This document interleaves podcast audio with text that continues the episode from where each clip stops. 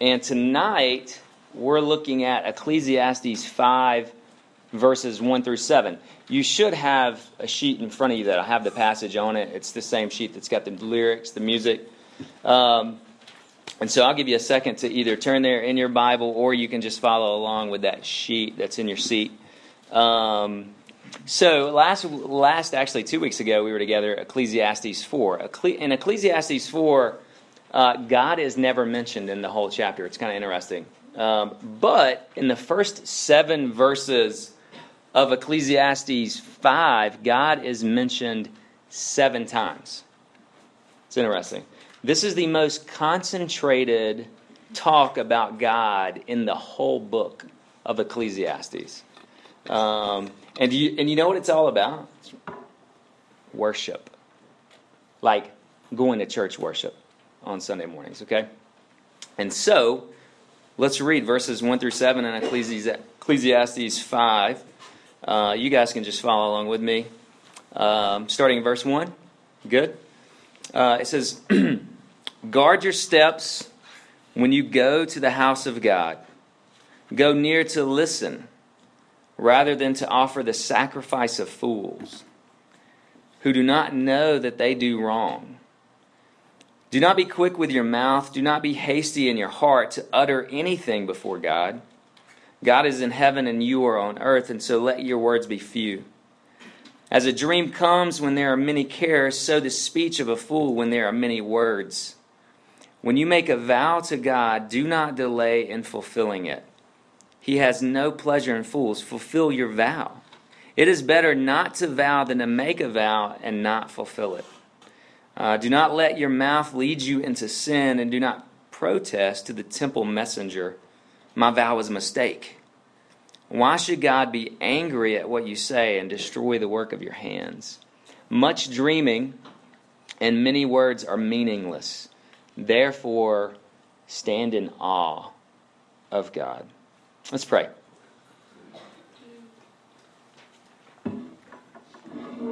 Uh, Father in heaven, thank you so much for your word. Thank you for speaking to us. Um, you're not hiding, uh, you're not unknowable, uh, but you actually reveal yourself.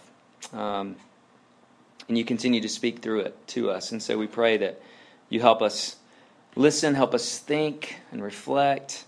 Uh, many of us, I'm sure, are distracted or tired or just kind of thrown out of our routines or been stuck in the house with two little kids for a few days. Uh, wherever we are, wherever we come from, I pray that you would just help us now be attentive, um, make our hearts soft, teach us, show us Jesus. I pray. In his name, amen.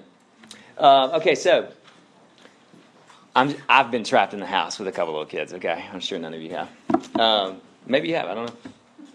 Okay, so here's what I want you to do. I want you to imagine. I want you to use your imagination for a moment. Uh, I want you to imagine you were walking into a building. Okay, so go there. Uh, and as you walk in, you get a bag of free popcorn. Sweet. And the first 300 kids get free movie passes. Okay? And then as you find a seat, you notice Taylor Swift kind of playing through the speakers. It's really sweet. Sweet, right? We all like some T Swift, 1989.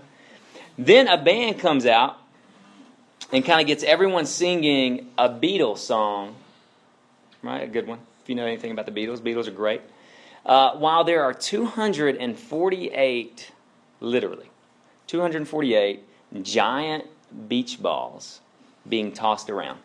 So imagine, you're still there? Your imagination going, right? After the opening song, a guy walks out on the stage and he kind of shows a funny, funny movie clip from the new movie that's coming out with Will Ferrell and Kevin Hart. Uh, you laugh a little bit. And then a guy, the guy on stage introduces the main speaker. Uh, but the main speaker isn't there.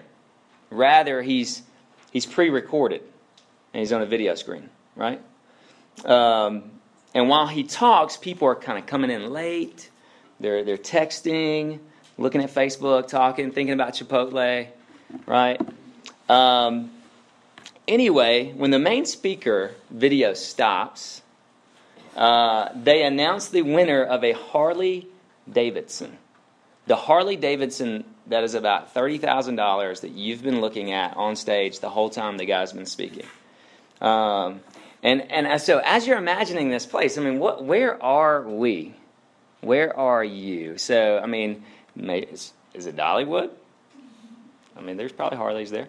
Is it Dollywood? Is it some kind of funky IMAX thing? I don't know. Uh, no. You are at a church service on any given Sunday in America. Um, seriously, I could tell you different places and churches where all the stuff I just described to you, every bit of it, is happening. Uh, for example, let's give you one the Harley Davidson, right? A church in Southern California gave away a free Harley Davidson. This is wild. To the church member who brought the most guests. Now, I want you to think for a second. This is totally off script. I want you to think what if you were the guest? And you're like out in your lawn, just like cutting the grass, and then that dude kind of goes by and kind of winks at you. You know, like the one that, hey, you know what I'm saying? Like the guy that had invited you. He's like, thank you. You know, like, I mean, how would you feel? It wouldn't feel great, right? And so here's my thing. Like, my point is to condemn any of these things. That's not what we want to do right now. I don't want to condemn these things. I don't want to spend the next few minutes kind of telling you which ones are right, which ones are wrong, and why they're wrong or why they're right. Rather, I kind of describe this scenario to highlight growing trends um, in worship across America that force us, that really do make us stop and think for a second, make us stop and ask this question. It's a question we need to ask. Are we taking worship seriously? Or are we taking God seriously? Because that's what Ecclesiastes 5 is all about. He's kind of going to get in our face a little bit. Um, you know, are we taking worship seriously? Are we taking God seriously? Because the writer here, uh, the preacher king, right? Um, he takes worship very seriously. In fact, he, he knows God takes worship really seriously. And so what he's going to do for us is he's good to us. He, like he wants us to worship wisely, right? In a way that's honoring and pleasing to God. And so he's going to do this by rem- he's going to get us to think about three things: remembering, listening, and speaking. And so let's let's just take a there's a ton we could say about worship, it's like the thing church people love to fight about the most. It's the reason we leave some churches and go to some churches is worship, right? Particularly the music. It is. This is what we, we love to fight some about some church music, right? All right. He's not going to say anything about music, which is interesting. Um, and so let's just dive in. We're just going to focus on what the passage says. And so there's much more we can say about worship. Probably won't get to it all, but if something's just kind of burning, you want to talk, I'd love to. Um, all right, let's think about remembering. Uh, verses 1 and 2. So, the writer of Ecclesiastes, who was probably King Solomon, right? David's son, he starts out in chapter 5. What's he say? Guard your steps when you go to the house of God. He is referring to the temple he built, okay? Uh, a temple that took seven years and 153,000 men to build. So he had something in his mind when he said, guard your steps before you go to the house of God, before you go to church. You think about it like that. And then later in verse 2, he says, a really great phrase. He says, God is in heaven, and you, what's he say? You are on earth. Right? God is in heaven, you are on earth. And so right away, this dude, I mean, we haven't even got through the first couple verses yet. He's telling us to remember like who we are. Like he's, it's very important for us to remember who we are when we approach God. Remember who we are when we go to worship, right? Like he's saying God is the creator in heaven, right? And we are the created. There is a distance and a difference between the Creator and His creation, right? Yes, God draws near. Yes, you know, He's approachable thanks to Jesus, and we can relax, you know, like He's not going to just pound you with a tree. You know what I'm saying? You can do those things, but it's important to remember like God is transcendent. God is holy. Um, he's not our homeboy. Like, God is not our peer. He's not like our college dorm roommate, right? He's very different, very other than. And so Solomon says something. He says, guard your steps when you go to church. Um, God, I mean, he's saying, like, you need to be careful. You need to remember who it is you were going to worship and who you are in his presence, right? It's just kind of a, a good reminder. And so, in a sense, he's saying, like, God is safe, right? God is safe. He's obviously approachable. Um, but he's also scary. Like, God is safe and scary at the same time. And, and I think we forget this, and that's why we're tossing around 248 beach balls in worship services. Um, probably one of the best illustrations uh, of this point, of this safe and scary, is in The Lion, Witch, and the Wardrobe. You know the story, right? Many of you. C.S. Lewis's book. Anyway, you got Mr. and Mrs. Beaver.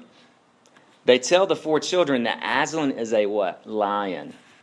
Uh, and Susan replies, the little little one replies, "Ooh." Actually, I don't know if she's the little one. Is she? No, that's Lucy. Never mind. I'm getting my people mixed up. She Susan replies, "Ooh." I'm not going to do the British accent. I know some of you really want it. I know. I can tell. I tr- I'm going to be honest with you. I tried it earlier today, like when I was alone. I did. I just. I was like, maybe I could. No, I'm not going to do it. All right. So here's what Susan. Susan replies, "Ooh, is he quite safe?" I shall feel rather nervous about meeting a lion. Okay? And then, that you will, dearie, and make no mistake, said Mrs. Beaver. If there's anyone who can appear before Aslan without their knees knocking, they're either braver than most or else just silly. Then he isn't safe, said Lucy, the little one. Safe, said Mr. Beaver. Who said anything about safe? Of course, he isn't safe. But he's good. And so there's this there's this idea there that that you know like he is approachable.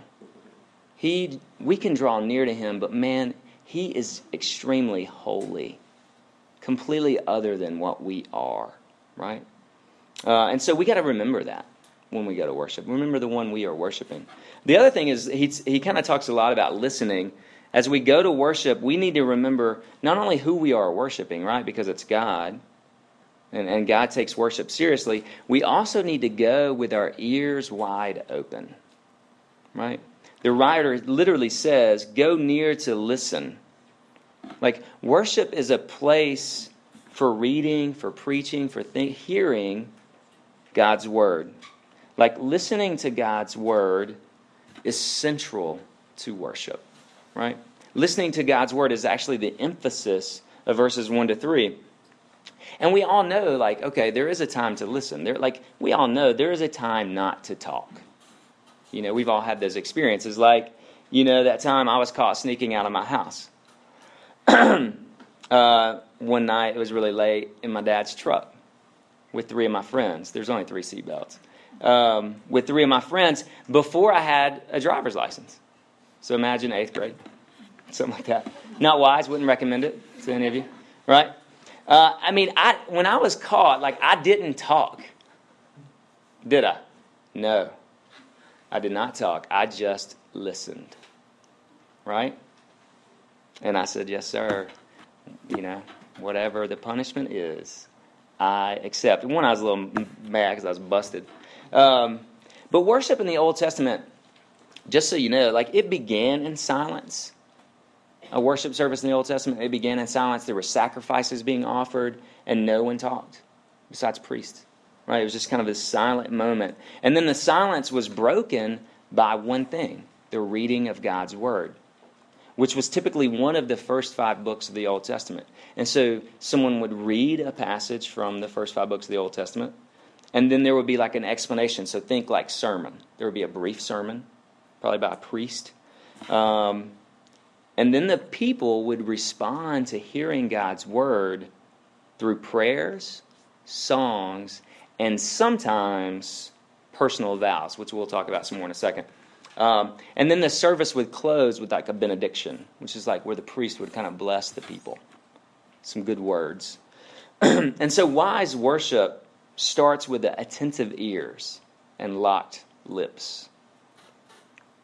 Douglas O'Donnell, he's a pastor in Australia, uh, although he comes from Chicago. Um, he's in Australia, and he's got this great saying. Uh, it's a great quote I read recently. He says, the, the words of God, rather than the words of the worshiper, are to take priority, right? Worship is not about us. I mean, yeah, it's, it's good for us, but it's not about us. It's not about our personal tastes. It's not about emotional highs. Those things can be okay, they can happen. That's fine. But that's worship is all about listening to God, listening to God's word. The Bible is central to worship, right? Those other things can happen, but this God's word is central to worship. And then you get this last section in verses 4 to 7 speaking. Um, like so, the preacher king, Solomon, is not only concerned with how we listen, but he actually, I mean, with what we say. He's concerned with what we say because you know, and I know, like, worship isn't just listening, like, there is speaking involved. Um, and he reminds us in verses, actually 1 through 7, he reminds us to what? Watch what we say. Um, you see that in verses 1 through 3. He also, I mean, look at verse 2. It's a great verse. He says, Do not be quick with your mouth. Like he's saying, watch what you say. And then in verses 4 to 7, he reminds us not only to watch what we say, but to actually do what we say. You know what I'm saying? Uh, look at verse 4. He says, When you make a vow to God, do not delay in fulfilling it. Now, this may, this may seem really strange to us because we don't make, really, we're not making vows in worship services anymore. Uh, but this was a this is a common practice in the Old Testament. Lots of people, when they'd get to the temple, as part of the worship service, they'd make these vows to God these promises as part of the worship. You see it, one example would be Hannah in 1 Samuel 1 and 2. She goes to the temple, she makes a vow, a promise, and she keeps it. Uh, it's a great story. Go read it. The problem isn't the vow, right? I mean, we still do this today, even though it's not a regular part of worship. I mean, I want you to just think. Uh, we make marriage vows, right? What's what's some of those? To be faithful till what? Death do us part, right? Like we make, and a lot of times these weddings are worship services. think about that. Whoa, making vows in worship services. Um, as an ordained minister, me, I made vows. I made a lot of vows. Um, the problem is not the vow; it's the temptation to delay. Temptation to delay what we said we would do. You see that in verse four. The temptation to not pay what we said we would. Verse five. The temptation to make excuses for not doing what we said we would do. Um, see that in verse 6. Like, we still make promises to God. We think them, we pray them. You know, God, if you'll get me out of this situation, I promise I'll never do X again. Man, if, if that girl will just be my girlfriend, I'll go to church with her. You know? I mean, we come up with all kinds of stuff. We make promises, we make vows. Uh, we do this with people, with each other. We make promises, I'll be your friend, man. All four years we're here. We'll meet every week. It's going to be sweet. Yeah? We make, we make promises to each other, but we all know, because we've lived long enough, it is easy. It is so much easier making vows than keeping them, isn't it? Like all of you, I would imagine at some point are on the receiving end of a broken promise. Somebody who said, Yes, I'll come pick you up. Yes, I'll be your friend forever. No, I will never talk to you. You know, I mean, actually, that's terrible. No, I will never talk to you. Meaning, I will never leave you. Guys, that was terrible. That's a terrible promise. Maybe some of you want some people to promise you that. I don't know. Please tell me you'll never be my friend again. Woo! All right, so check this out. Jesus in Matthew 5:37. Jesus is like throwing down one of the most famous sermons of all time, right? Um, and he says, What? Let what you say simply be yes or no. Right? You see that here in verse 6. What does he say in verse 6? Let not your mouth lead you into sin. And so, like, guys, like, he's saying, let your yes be yes and your no be no. So, do what you say, keep your promises. Every time your mouth is open, every time my mouth is open, our hearts are on display. Every time your mouth is open, your heart is on display for the world to see who you really are and whether or not you keep those kind of promises and what you say and what you do. Does that make sense? Um, and so this has been a quick run, remembering, listening, speaking, all about worship. Uh, God takes worship really seriously. Some stuff to think about. I remember years ago, I was uh, um, I was at worship one Sunday morning. That's really good water. That's really good. I was at worship one Sunday morning, and I noticed this young lady, um, a college student. She was visiting, and she kind of comes in, and she's not far from me, and so I could kind of just, you know, when people like can be distracting, sometimes you see them kind of like digging through their bag or something. And uh, and so I just kind of noticed what she was doing, and she's visiting her family, and she pulls out a planner. It's back in the day when you some of y'all still have planners, you know, little books. Yeah, the girl's like, yeah, doodle them. Um, and so she kind of pulls out a planner, and then she pulls out a checkbook. And so I thought, I, I, people, you know, you pull out checkbooks all the time in church. You kind of like hustling, you forget, oh man, I got to write that tithe check. Crank it out before the plate gets here. You really, sometimes it can be a stressful situation. So anyway, she pulls out her checkbook, but 20 minutes later, 25 minutes later, 40 minutes later, like she still got the planner and the checkbook out. So I'm like, that's. And and I mean, at this point, I'm just intrigued, and I look, and what I realize is she throughout from the beginning to the end of this worship service, unless she had to stand um, to sing a song or something, she's been balancing her checkbook. That's right. Interesting. Balancing your checkbook the whole time, and so that and it made me think. Like for many of us, we do we we we show up to worship, but we're not really there. We're just not. Uh, we're just kind of sort of pretending to worship. Maybe some of you are exploring, and so you're there just kind of checking it out, and that's great. Um, maybe some of us would kind of just show up, we kind of hit autopilot. Anybody? Just kind of hit autopilot, dude.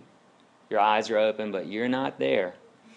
Uh, you know, you're just an autopilot. Ne- I mean, you never really offer your mind and your heart to God, but you're present. And that's if you get out of bed.